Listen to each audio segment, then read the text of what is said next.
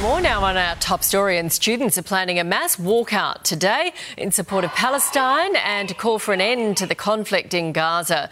Hundreds of kids are expected to attend rallies in Sydney, Wollongong, and Adelaide. It follows yesterday's protests in Melbourne, where hundreds of students walked out of class and flooded the streets of the CBD. For more, we're joined by Education Minister Jason Clare and Deputy Opposition Leader Sussan Ley in a very windy hay this morning. Good morning to both of you. Jason, uh, what can you do if students uh, disobey orders and go to these protests? Well, good day, Nat. My view, which I hope is pretty uncontroversial, is that school students should be at school during school hours. I've spoken to state education ministers, that's their view as well. My department has spoken with education departments, that's their approach as well. They've sent notices out to schools making it clear that if students aren't attending, it'll be counted as an absence and there won't be any catch ups or make ups or redos. So, the, the, important message here for students is school's on. We expect you to be at school. If you want to change the world, then go to school. You know, education is the most powerful cause for good in this world, mm. Mm. and that's where you learn. If you want to protest, do that on the weekend. But school's on. We expect students to be at school today. So, Jason, do you think they'll care if all they, if they know, they'll just get marked down as absent? Well, you know, I, I, I, think I think students know how important school is. I know parents well, know. Look at this, they don't. well, well, there's, there's there's some students there in Melbourne that have chosen to protest. That's very disappointing. I'm expecting students to be at school today, so are the state education ministers, and I'm hoping that most students are at school today.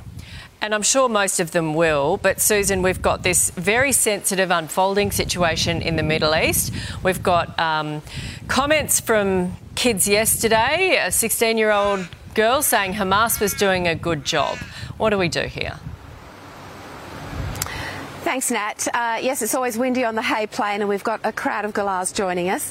I uh, am really worried about the activists and their influence on school kids via social media. Mm. I'm actually not blaming the kids.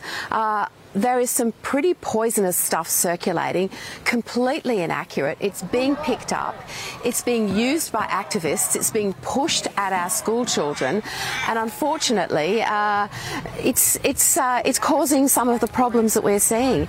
And social harmony in Australia starts very much well. It starts um, in kindergarten, but it's really important in our schools because I've spoken to Jewish students who are so anxious about going to school about getting on the school bus, about the types of conversations that people are having, all based on some really, really awful stuff on social media. We need all levels of government to step up, call out anti Semitism where we see it, and bring our country together.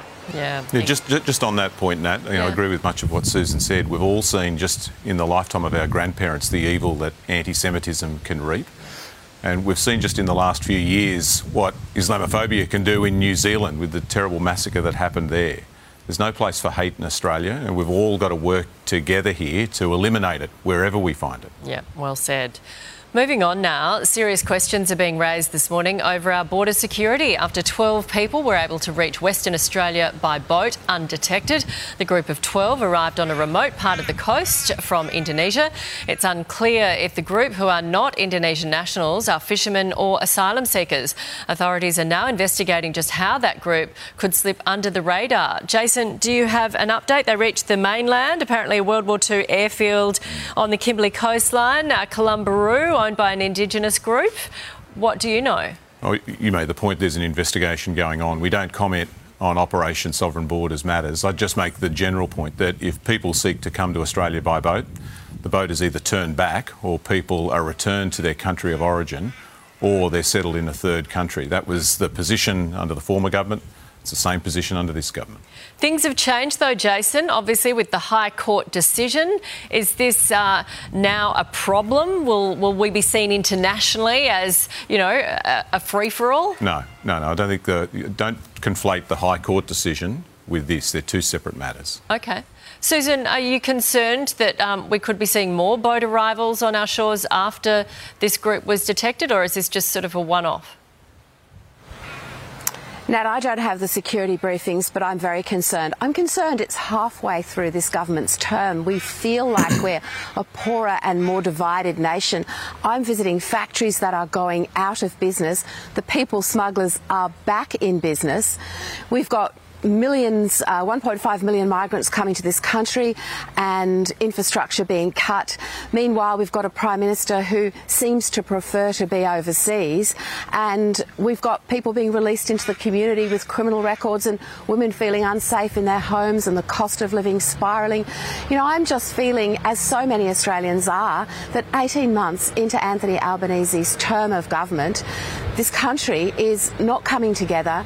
It doesn't have the cohesion. It doesn't have the leadership, and we're really anxious. So, uh, uh, of course, this is a latest uh, sign of a government that, look, Australians know that the Labor Party can't manage borders and can't manage the economy. They gave them a shot. Okay. I don't think they're doing very well. Okay, just final word, Jason, because you're shaking your head. Oh, you know, you know, there, there was just a rant there about wanting to bring the country together, and then you just had the most divisive language that you've ever heard from an opposition member of parliament.